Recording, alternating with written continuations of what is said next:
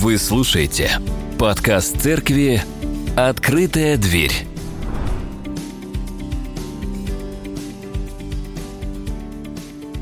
Я а, со многими из вас знаком, а, но с теми, э, с кем лично э, э, не знаком, Христос нас соединил. В воскресении Иисуса Христа да, мы соединены, мы братья, братья и сестры.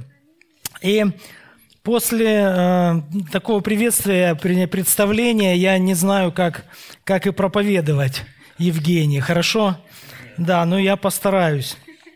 Постараюсь хорошо. Если вы э, наблюдаете праздники ради Господа, то я хочу вас поздравить а, с праздником, с Днем Победы. Наблюдаете? Хорошо. А, я ради Господа наблюдаю праздники. И вот День Победы, с одной стороны, это радостный праздник. Да, наш народ а, избежал, да не только наш народ, э, многие народы, этносы избежали истребления, да, мы избежали оккупации, мы одержали победу. С одной стороны, это радостный праздник, а с другой стороны, как поется в песне, это праздник со слезами на глазах. Ну, может быть, молодым людям ну, это не совсем понятно, а может быть и понятно, да, когда э, люди погибали реально, люди испытывали серьезные трудности. У меня все мои деды и родные, и двоюродные, все воевали. Моя тетя тоже прошла войну. Один э, из моих дедов, он погиб э, во время Великой Отечественной войны. И спасибо большое. У меня теперь два стаканчика. Классно. А, и это действительно было тяжелейшее испытание в жизнях миллионов людей. Э, когда люди находились на фронте, в тылу, то было нечто, что поддерживало людей, когда они были на передовой, когда были в тылу. Было нечто, что поддерживало, а, поддерживало людей. Что это? Это осознание своей правоты.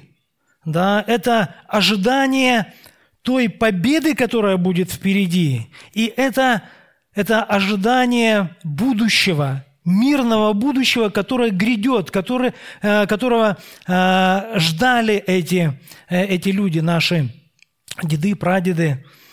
Вы знаете, Слово Божье нам показывает несколько метафор христианской жизни. И вот одна из метафор христианской жизни – это война, это брань. Но, конечно же, наша брань не против крови и плоти, но против начальств, против властей, против мироправителей тьмы века сего. И, конечно же, против плотских похотей, восстающих на душу. И как в любой войне, мы встречаемся с испытаниями, мы встречаемся с трудностями, мы встречаемся со страданиями нашей христианской жизни. Но есть нечто или некто, да, что позволяет нам проходить эти трудности с радостью. Друзья, мы можем радоваться, когда проходим через испытания. И тема проповеди, мы уже пролистнули, да, нашу тему «Радость в испытаниях». Тема сегодняшней, сегодняшней проповеди нашей – радость в испытаниях. Я вот попал э, в вашу серию да, по, по, первому, по первому Петра. Давайте посмотрим, что за испытания постигли наших братьев в первом веке? И что же нас может радовать, когда мы находимся в испытаниях? Ну, скажите, а вот у кого из вас, ну, по крайней мере сейчас, да, есть какие-то трудности, испытания серьезные в жизни? Всегда. Всегда. Да, у кого-то, у кого-то есть, у кого-то всегда, да, кто-то очень так легко и свободно идет по жизни. Но вот в то время а, было написано церкви, которая находилась в гонениях, которая находилась именно, именно в эпицентре вот этих испытаний. Немного исторического контекста. Евгений неделю назад уже дал такой хороший задел, да, зачин, э, говорил об историческом контексте, об авторе. Я немножко вспомню о, о историческом, историческом контексте. Павел, вернее, прошу прощения, Петр пишет пришельцам и рассеянным. Вы уже знаете, да, кто такие рассеянные. Рассеяние, диаспора. И традиционно это слово относилось к евреям, которые не вернулись из э, вавилонского пленения, и они компактно жили по, всей, э, по всему э, тому цивилизованному миру того времени – но Новый Завет, он немножко добавил новую струю э, в этот термин. Мы знаем, что церковь была гонима. И самое первое великое гонение случилось, э, помните, когда? Давайте прочтем, 8 глава Деяний. Савол же, да, Э, это э, восьмая глава. Будущий апостол Петр, э, Павел, Савол же ободрял убиение его. Сифана имеется в виду. В те дни произошло великое гонение на церковь в Иерусалиме, и все, кроме апостолов, рассеялись по разным местам Иудеи и Самарии. Вот это слово «рассеялись», да, то же самое слово «диаспора». То есть эти, эти люди, которые находились в церкви, в первой церкви, а, они были подвержены жесточайшим гонениям, и они разошлись, а, разбежались по, по, римской, а, по Римской империи. В 12 главе описано второе, второе гонение, да, это гонение 44 года при царе Ироде Антипе, когда он предал смерти Иакова, Завидеева, и Петр был арестован, взят э, в темницу посажен, и его, скорее всего, хотели э, казнить, но чудесным образом Петр был освобожден. И мы видим, видим что Писание нам показывает церковь, которая находилась в, очень стесненных обстоятельствах. Скорее всего, э, Петр пишет тем людям, э, которые, вернее, э, я скажу так, среди тех людей, которым пишет Петр, были и те, которые покаялись в день Пятидесятницы, о которых написано, что они постоянно пребывали в учении апостола, в общении, в преломлении хлеба и в молитвах. И вот вы представьте себе, да, вы находитесь в мегацеркви, это, это была мегацерковь, да, там было, были тысячи верующих. Вы находитесь, э, вы э, член мегацеркви, а, там выстроена структура, там общинная жизнь, собрания происходят в храме, по домам, регулярное учение апостолов, даже вообще о пропитании не нужно заботиться, вам и кофе нальют, да, и покормят, и ну, все, а, все для вас. Диаконы решают все вопросы. Радость и мир, простота, любовь всего народа. И вот э, в один момент, когда когда все они ждут, или все мы да, ждем Господа, в один момент все рушится, все рушится, да, гонение э, и люди на чужбине. Вместо мегацеркви небольшие группы и влияние языческого окружения. И, естественно, естественно, бытовые трудности. И вот как раз вот, вот в таком контексте, когда церковь гонима, да, когда церковь испытывает серьезное давление. А, с одной стороны, это давление а, иудеев, которые считают христиан, христиан еретиками, да, потому что а, иудеи а, не приняли Иисуса как Христа. С другой стороны, это государство, которое вот во время, когда э, Петр писал это послание, уже начинались и государственные э, гонения на христиан. И э, были внутренние, скажем так, различные движения, но это больше послание Галатам об этом говорит. Были и иудаисты, которые пытались влиять на церковь, на церковь изнутри. И вот в этот момент апостол Петр пишет, пишет послание. Итак, первое.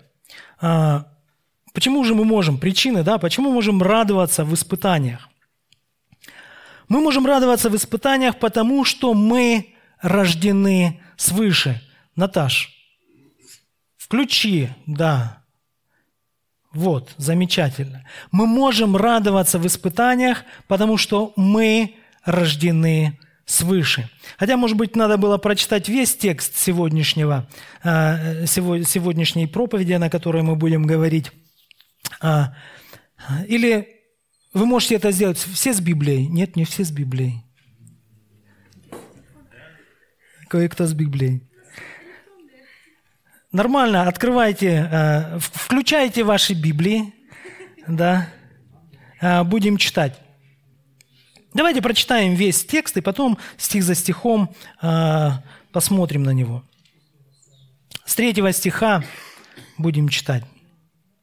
«Благословен Бог и Отец Господа нашего Иисуса Христа, по великой Своей милости, возродивший нас воскресением Иисуса Христа из мертвых к упованию живому, к наследству нетленному, чистому, неувидающему, хранящемуся на небесах для вас, силой Божию через веру соблюдаемых к спасению, готовому открыться в последнее время.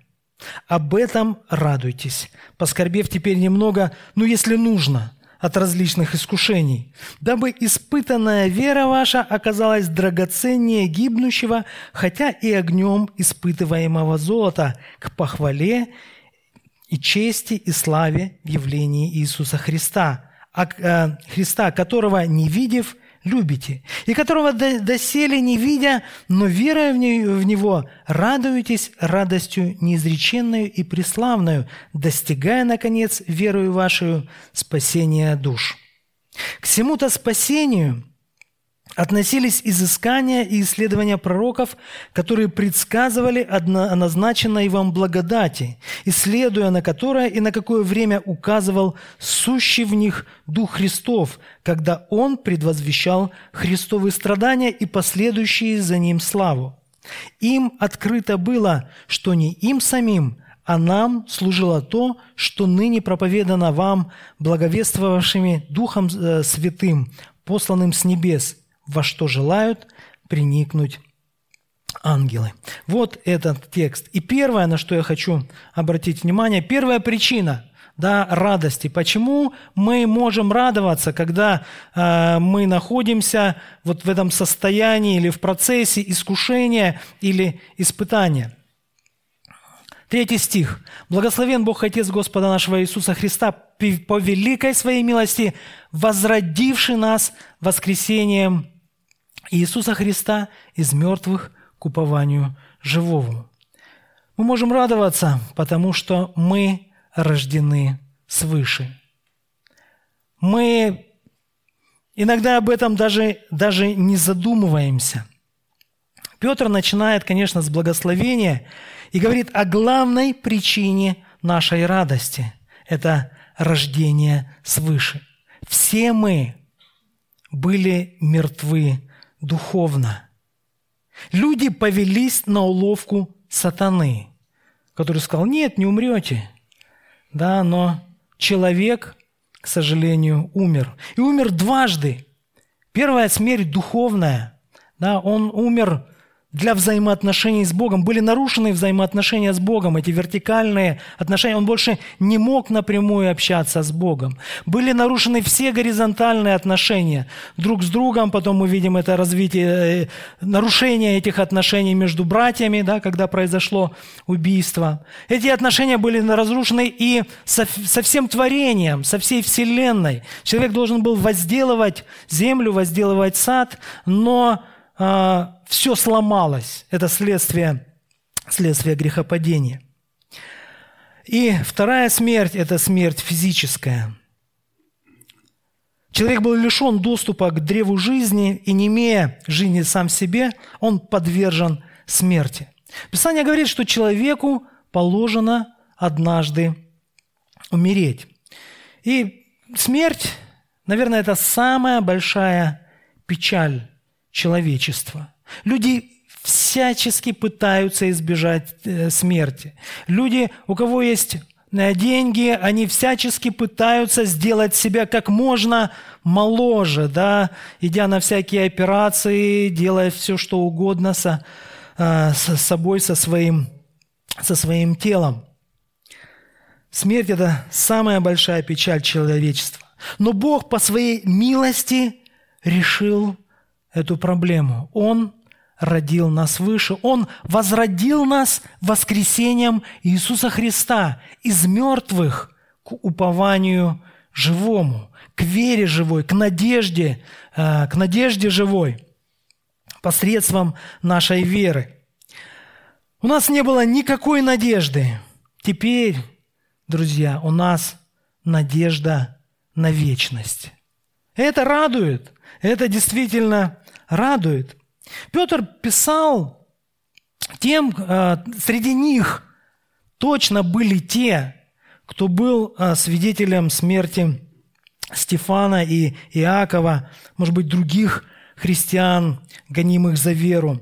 Кто-то, может быть, заболевал, умирал по дороге. Христиан гнали. Но что самое страшное э, с нами могут сделать гонители – Убить, конечно. Это самое страшное, что они могут сделать. Знаете что? Смерть только приближает нас к Богу. Как сказал некто, смерть – лучший день в жизни верующего. Подскажите, кто сказал? Не знаете? Нет. А? Нет. Нет, я на душепопечении услышал.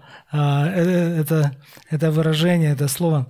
Рон Харрис, да. Я не знаю, это его слова или нет, да, но он несколько раз об этом повторял.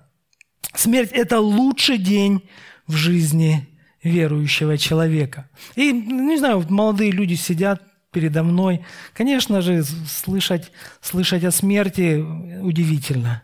Да, и, и, Почему говорят тут о смерти? Ну, вы знаете, я в, только вчера я был точно таким же молодым, а сегодня, наверное, тут самый старый. Да. Вот. Хотя чувствую себя еще, еще где-то где молодым. Актуальна ли эта весть для нас? В нашей стране мученическая смерть за Христа, за веру – это крайняя редкость. Но знаете, друзья, все мы физически умрем – родные, друзья, близкие наши, все смертные. Моей маме 82, я не знаю, сколько она еще, еще будет, будет со мной, хотя нет, 80, 83, 83 ей уже. Мы все смертны. Но мы, друзья, у нас вот эта вот радость, радость нового рождения, радость рождения свыше – мы не как прочие, не имеющие надежды. Ибо если мы веруем, что Иисус умер и воскрес, то и умерших в Иисусе Бог приведет с Ним. Это действительно, эта надежда актуальна для каждого из нас, потому что у каждого из нас есть родные, друзья, родственники. И, может быть, кто-то пострадает, кто-то пострадает, а, пострадает за веру. А если, может быть, у кого-то из присутствующих нет этой надежды, да, то есть э, хорошая возможность обратиться к Иисусу Христу. И Он даст эту надежду своим воскресением. Так, первое, мы можем радоваться в испытаниях, потому что мы рождены свыше. Второе, о чем здесь говорит э, а, апостол, мы можем радоваться в испытаниях, потому что для нас приготовлено чудесное будущее. Спасибо большое.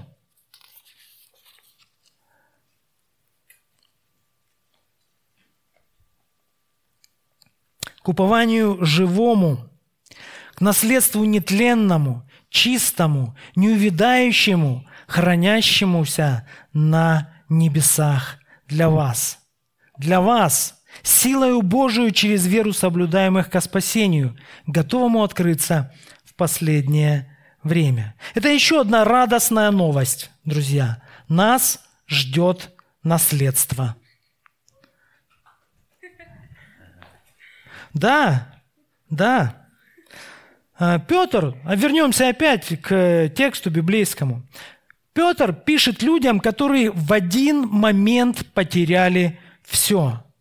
Кто-то продал имение, принес к ногам апостолов. Кому-то пришлось просто все бросить и убежать под страхом смерти, как многим в наше время – да, вот многие из тех, кому писал Петр, он, конечно, писал позже вот этих событий, да, позже вот этих гонений э, в 8 главы, о которой мы читали, но все равно среди тех людей были люди, которые продали имение, принесли, отдали апостолам, ожидали прихода Иисуса Христа, и тут гонения, и они, и они убежали, и Петр им говорит – у вас есть наследство. Не переживайте за потерянное имущество. У вас наследство. Это не простое наследство, нетленное, чистое, неувидающее. Мы с вами свидетели нескольких волн беженцев. А, с конца 80-х годов да, началось это, это Карабах, потом э, Абха, Абхазия, Азербайджан, Средняя Азия, Сирия, Ирак, Афганистан, Ливия. Теперь Украина. Люди бросали и бросают все. Вы, наверное, видите вот эти кадры, которые... Все разрушено, да, люди лишились всего абсолютно, у них ничего нет – я знаком, да, у нас вот в церкви в Майкопе была одна сестра, она приехала в Майкоп по делам летом, а, в летнем платье, с сумочкой, денег там, не знаю, на, на неделю максимум жизни. И в Абхазии, она из Абхазии. И в Абхазии началась война. Все, границу закрыли, она вернуться не может, дом разбомбили. Что делать? Человек, но она тогда еще неверующая была. Человек остался без ничего. Петр пишет, вот в подобной ситуации людям. Это те времена, это не времена промышленной революции. Мы сегодня там телефоны, мебель, одежду, мы можем менять, ну, я не знаю, там раз в год, раз в месяц. Ну, кто чаще, кто реже. Ну, мы достаточно часто да, меняем такие вещи, постоянно что-то покупаем. Тогда это все сберегалось, передавалось по наследству – Писание говорит, что все это тлен. Все истлевает, все ржавеет и уходит в небытие. Но есть нечто, что останется навечно. Мне, вот я вначале сказал, что у меня все деды э, служили, были э, на фронте Великую Отечественную, даже тетушка – все деды, которые э, остались в России. Один дед в семнадцатом году, бабушкин двоюродный брат, или, может быть, родной, я точно не знаю, в Южную Америку рванул. Вот. И бабушка вспоминала там о нем, и мама говорит, вот бабушка говорила, мама говорила. Вот. Я так думаю иногда, вот если там какое-нибудь наследство оттуда, да, из Южной Америки подвалит. Но Слово Божье говорит, у нас есть вечное наследство. Оно отличается от земного, оно нетленное. Земля и все дела на ней сгорят. Все сгорит, все будет уничтожено. Я помню, в Майкопе мы э, строили дом молитвы, я был э, там э, бригадиром на стройке, и вот приезжает Евгений – из Краснодара. Или он учился, или уже работал в университете. И вот, значит, ему рассказывают, там, вот новая технология, Изодом 2000, легкий материал, э, теплоизоляция, не горючий. Он подходит, отламывает кусочек и начинает поджигать. Он плавится, плавится, плавится, плавится. И потом вдруг, ну, чернеет, обугливается, появляется капелька, и потом вдруг вспыхивает – и сгорает. Какая реакция? Брехня. Слово Божье говорит, земля и все дела на ней сгорят. Все зависит только от температуры. Правда ведь?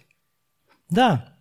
Но это небесное наследство, оно нетленное, оно чистое, оно не, не, зама, не, не замарано грехом, ничем, оно неувидаемое, оно хранится в самом надежном банке под охраной Бога. Сейчас вот наши золотовалютные резервы, там сколько, 300 миллиардов, просто так вот пшик, и все. Ну, не знаю, их там арестовали, не арестовали, или уже Россия не сможет их никак вернуть. Но вот до, до этого наследства уже точно никто, никто не доберется, потому что оно под охраной самого Бога. Это не может не радовать, друзья, правда ведь? Я, конечно, не топлю за обед добровольной бедности. Я люблю и вкусно поесть, да, и поспать, и на нормальной машине ездить. Но вы знаете, когда мы озабочены стяжательством, из жизни уходит радость. А если мы, не дай Бог, что-то лишились, да, то все, сплошное уныние.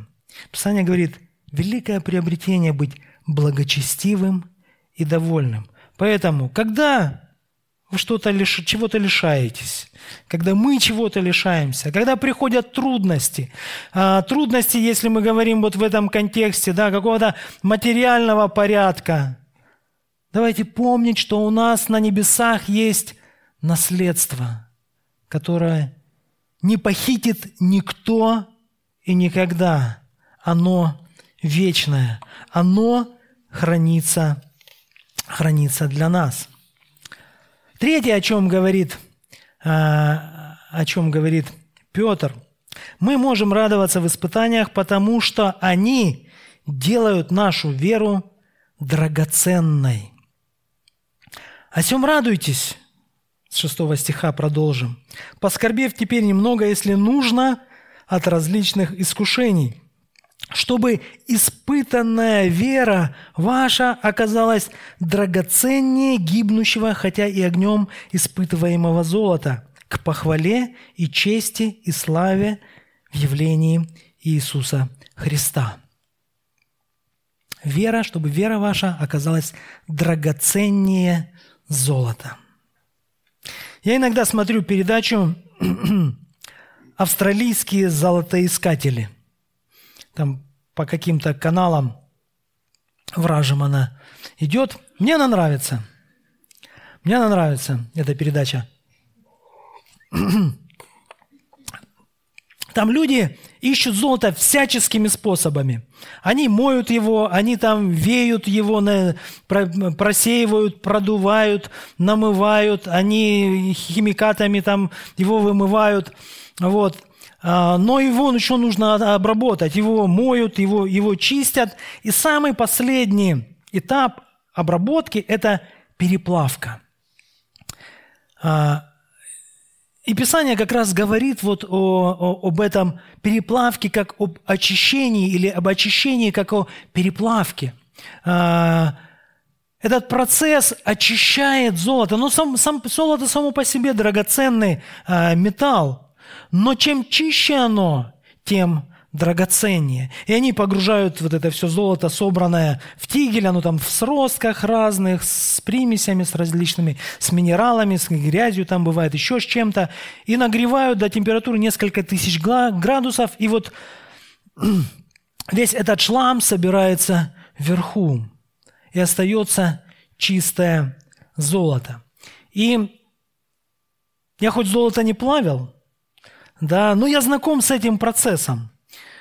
А, вот современные дети, дети гаджетов, я, я сюда ехал на поезде, у нас в, в, в купе был мальчик, лет, наверное, ему было 6 или 7 ему, этому мальчику. Ну вот как ведут себя дети в 6-7 лет? Они бегают, кричат, им их невозможно ну, удержать на месте. Этот мальчик сутки просидел на верхней полке с планшетом. У меня было другое детство. Я ходил с пацанами по свалкам, вот, по разным металлоломным кучам. Мы там, а? По стройкам, да. Мы там собирали свинец. Вот. Старые аккумуляторы, какие-то эти кабели телефонные собирали, вырезали этот свинец, и он такой окисленный, некрасивый, такой вот, ну, ничего такого, да, в баночку жестяную, на костер или дома на газ. Он плавится, и вверху собирается вот это вот шлам, а, который ты выбрасываешь. У мамы ложку спер с кухни ложкой и отливаешь либо плеточки там играть в, в черепки, вот, а, либо грузила на рыбалку, либо нельзя, но я скажу, пули для поджига, да, ну и всякие такие красивые отливки делали. И вот сначала это было что-то некрасивое, а потом новый, красивый, блестящий металл. Ну, конечно, свинец не золото, но здесь Петр говорит о золоте. Вот эта переплавка, испытание – это как переплавка. Испытание – это как э, экзамен, чего ты достиг. И Писание достаточно много говорит о, о, о страданиях э, за Христа, э, как, как испытания, которые ведут к э, замечательному результату. Вот Иаков говорит, с великой радостью принимайте, братья мои, когда впадаете в различные искушения. Почему? Потому что это вырабатывает терпение, стойкость, да, и в конце концов это будет испытанная вера. Испытание – это путь к зрелости.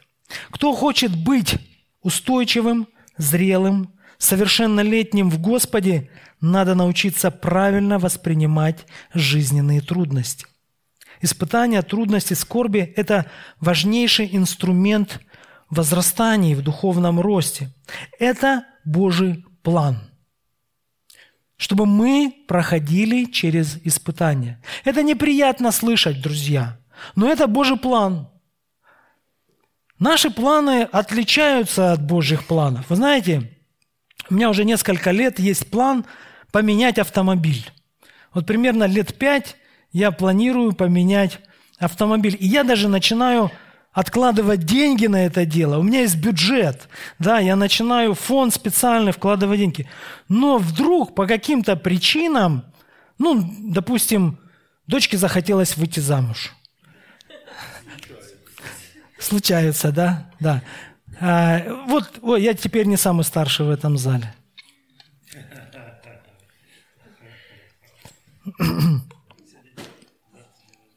Да. По каким-то а, по каким-то причинам мои планы уходят на второй план. Наши, да, наши планы а, иногда не совпадают с Божьими планами. Но у Бога действительно есть план изменить нас, преобразить нас, чтобы наша вера оказалась драгоценнее золота, которое в конце концов сгорит вместе с этой землей, хоть оно и драгоценное. Но вера наша останется, и она будет с нами. Хотя нет, вера не останется, любовь останется – да. Хорошо. Об этом, конечно, легко говорить, но тяжело переносить. Неудобства, скорбь, боль. Но, к сожалению, человек по-другому не меняется.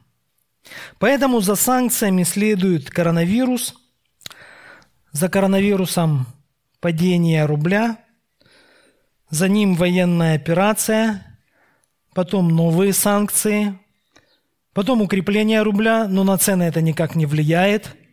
И это все, это все по кругу. Потому что это Божий план, который ведет нас к совершенству, который ведет нас к терпению, к совершенству, к полноте, без всякого недостатка. Как говорит Петр, к похвале и чести и славе в явлении Иисуса Христа. Это Божья цель чтобы мы проходили через испытания, через э, искушения. И а, мы можем радоваться в испытаниях, потому что они делают нашу веру драгоценной. И когда в следующий раз мы столкнемся с трудностями, вспомните слова Павла. Любящим Бога, призванным по Его изволению, все содействует ко благу. Как говорит один знакомый брат, что по-гречески значит слово «все»? Правильно, все. Абсолютно все. Четвертое. Мы можем радоваться в испытаниях, потому что мы спасены. Это немножко параллельно, созвучно с первым да, пунктом. Помните, да, мы, мы рождены свыше. Вот. Но есть небольшие отличия. Мы спасены. Бог нас хранит, соблюдает нас для спасения. Пятый стих. «Силою Божию через веру соблюдаемых ко спасению». Вы представьте, что здесь написано. Какая у Бога сила? Безграничная. Да? Он всемогущий. И вот это слово «соблюдаемых» означает а, а, те, которые находятся под охраной, под стражей. Вот когда а, сидит большой начальник военный, и о, около его кабинета караул да, стоит – вот примерно вот это вот греческое слово, которое в переводе у нас как соблюдаемых, то есть сохраняемых. Бог нас хранит к этому, э, к этому спасению. Девятый стих. Мы достигаем этого спасения верою. Десятый стих. К всему-то спасению относились изыскания и исследования пророков. Это не что-то новое. Да? Вот Писание Писание нам говорит о спасении как о акте и процессе. То есть это то, что уже произошло нечто, когда мы родились свыше, и потом начался процесс спасения. Да, Писание говорит, совершайте, совершайте свое спасение. И этот процесс будет завершен, когда мы уже встретимся с Иисусом э, Христом лицом к лицу. Да, когда это спасение уже будет реализовано, реализовано до конца. И это спасение не что-то новое, а то, о чем говорили издревле пророки Ветхого, Ветхого Завета, спасение, о котором еще Еве было сказано, да, что ее семя поразит а, змея а, в голову. И это настолько важно, что Дух Святой побудил пророков к глубокому исследованию и изучению. А, здесь мы читаем, к всему-то спасению относились изыскания и исследования пророков. Вот это слово интересно, изыскание или поиск, может быть. Да, но когда вот я слышу изыскание, мне почему-то все время геология, вот геологические изыскания. Я э, помню свое детство, и э, я могу перечислить, э, кем я хотел стать в порядке убывания. Да? Космонавтом, летчиком, военным, пожарным, после пожарного ученым. Вот в, в, в ученом у меня там было несколько, несколько вариантов. Да, у меня дедушка был историком. Вот. Историком я хотел стать, астрономом я хотел стать и Геологом я хотел стать. Почему? Это же такая романтика, да? Геологи там едут куда-то в тайгу, они там копают шурфы, они моют вот эти минералы, ищут драгоценность, они перемывают там тонны руды, чтобы найти эту крупинку там золота или этот алмаз или что-то, а, что-то, что-то еще, да? И вот а, эти пророк, это а, спасение настолько ценно, что пророки жаждали узнать о нем как можно больше. Кто же это будет? Когда же это будет? А это теперь наша мы, мы владеем, Бог нам даровал это спасение через Иисуса Христа. И мы соблюдаем, соблюдаем мы Богом к этому спасению. Друзья, мы обладаем великой, великой драгоценностью. Поиск – это такой более общий термин. Исследование означает более тщательный, скрупулезный процесс работы мысли и исследования, которые сопровождают, сопровождают э, поиск. С одной стороны, это спасение от, от власти греха, от власти сатаны, смерти, о которой о чем мы уже говорили, от безумств этого мира. И с другой стороны, спасение для для святой жизни, для служения, для вечности, для небесного наследия, о котором тоже мы уже, уже э, говорили. Вы знаете, друзья, радости этого спасения нет даже у ангелов. Смотрите, а им, ну это пророкам Ветхого Завета, да, им открыто было, что не им самим, а нам – вот нам, с вами, служило то, что ныне проповедано вам, благовествовавшим Духом Святым, посланным с небес, во что желают приникнуть ангелы. Друзья, радости этого спасения нет даже у ангелов. Они, они хотят туда заглянуть, да, они подсматривают в эту замочную скважину, да, они, они хотят, но Господь дал только, только нам. Радость этого спасения есть только у нас. Поэтому мы можем радоваться в испытаниях, потому что мы спасены. И последнее. Мы можем радоваться в испытаниях, потому что за испытаниями последует слава.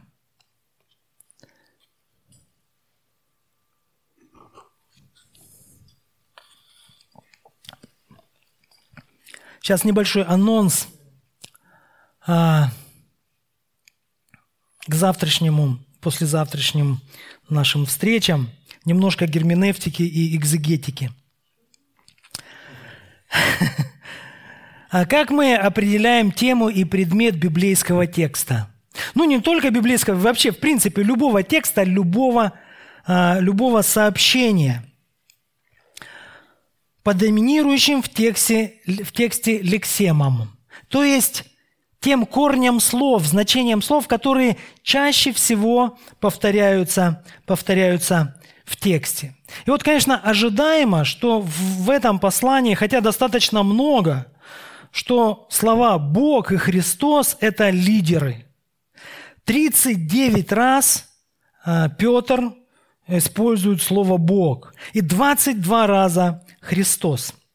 А вот на третьем месте, или если э, взять процентное употребление э, к всему содержанию, то на первом месте, вот на всем Ветхом, в Новом Завете, во всем Новом Завете, да, послание Петра на первом месте, да, и э, он использует больше всего слово «страдать» и «страдание» 16 раз – а, ближайший вот преследователь, если можно так сказать, Петра, это Лука. 24 главы и 6 раз он использует а, это, это слово. И следующее слово по количеству употреблений – это слово «слава». Слава. Это второе место по плотности употребления в Новом Завете. То есть основная тема послания – это страдание и слава, которая следует за страданием. О чем радуйтесь, поскорбев теперь немного, если нужно, от различных искушений, дабы испытанная вера ваша оказалась драгоценнее гибнущего, хотя и огнем испытываемого золота, к похвале и чести и славе в явлении Иисуса Христа, которого, не видев, любите, и которого доселе не видя, но веруя в Него, радуетесь радостью неизреченную и преславную, достигая, наконец, верою вашу, ваше спасение душ. Я немножко больше прочитал, но это ничего. Петр говорит, вы должны видеть финал. Вернее, не финал, а начало. Это только начало, потому что нас впереди ждет вся вечность. И что же будет там? Похвала, честь и слава. Для кого? Для, то, для тех, кто прошел этот путь. Да, для тех, кто прошел этот путь, поскорбев, если нужно, от различных искушений. Иисус был первенцем. Он прошел путь, и этот путь видели пророки, которым Дух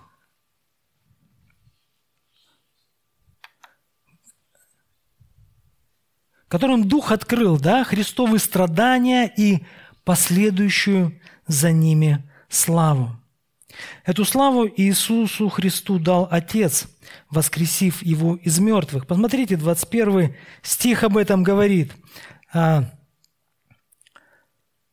Уверовавших через Него в Бога, который воскресил Его из мертвых и дал Ему славу, чтобы вы имели веру и упование и упование на Бога. Петр начинает со славы своего послания. Потом говорит он об испытаниях и страданиях. Вы об этом будете говорить да, там, на протяжении следующих, следующих глав 2, 2 главы 3 главы. Тут, если вы выделите э, цветными карандашиками да, эти слова «скорбь», «страдания», вы видите, где они сконцентрированы. И далее в 4 и 5 главе он опять, он начинает, и в 4 и 5 главе он заканчивает славой. Христос пострадал за нас, и мы должны вооружиться той же мыслью. Нам придется пройти испытания, участвуя в христовых страданиях. На слайде нет, но у вас в текстах есть. 4.13, 1 а, Петра. Но как вы участвуете в христовых страданиях, радуйтесь. Да и в явлении славы Его возрадуетесь и восторжествуете. Если злословят вас за имя Христова, то вы блаженны, ибо Дух славы, Дух Божий почитает на вас. Поэтому не стесняйтесь свидетельствовать о Христе. Не, не стесняйтесь провозглашать Христа. Не стесняйтесь стоять за Христа. Топите за Христа. Аллилуйя.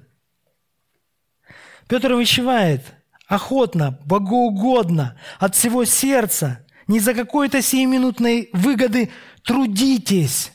5.4. И когда явится пастырь-начальник – вы получите неувидающий венец славы. Пройдя через испытания, нас ждет слава. Вы думаете, только вам тяжело? спрашивает Петр своих современников и нас сейчас. Нет. 5.9.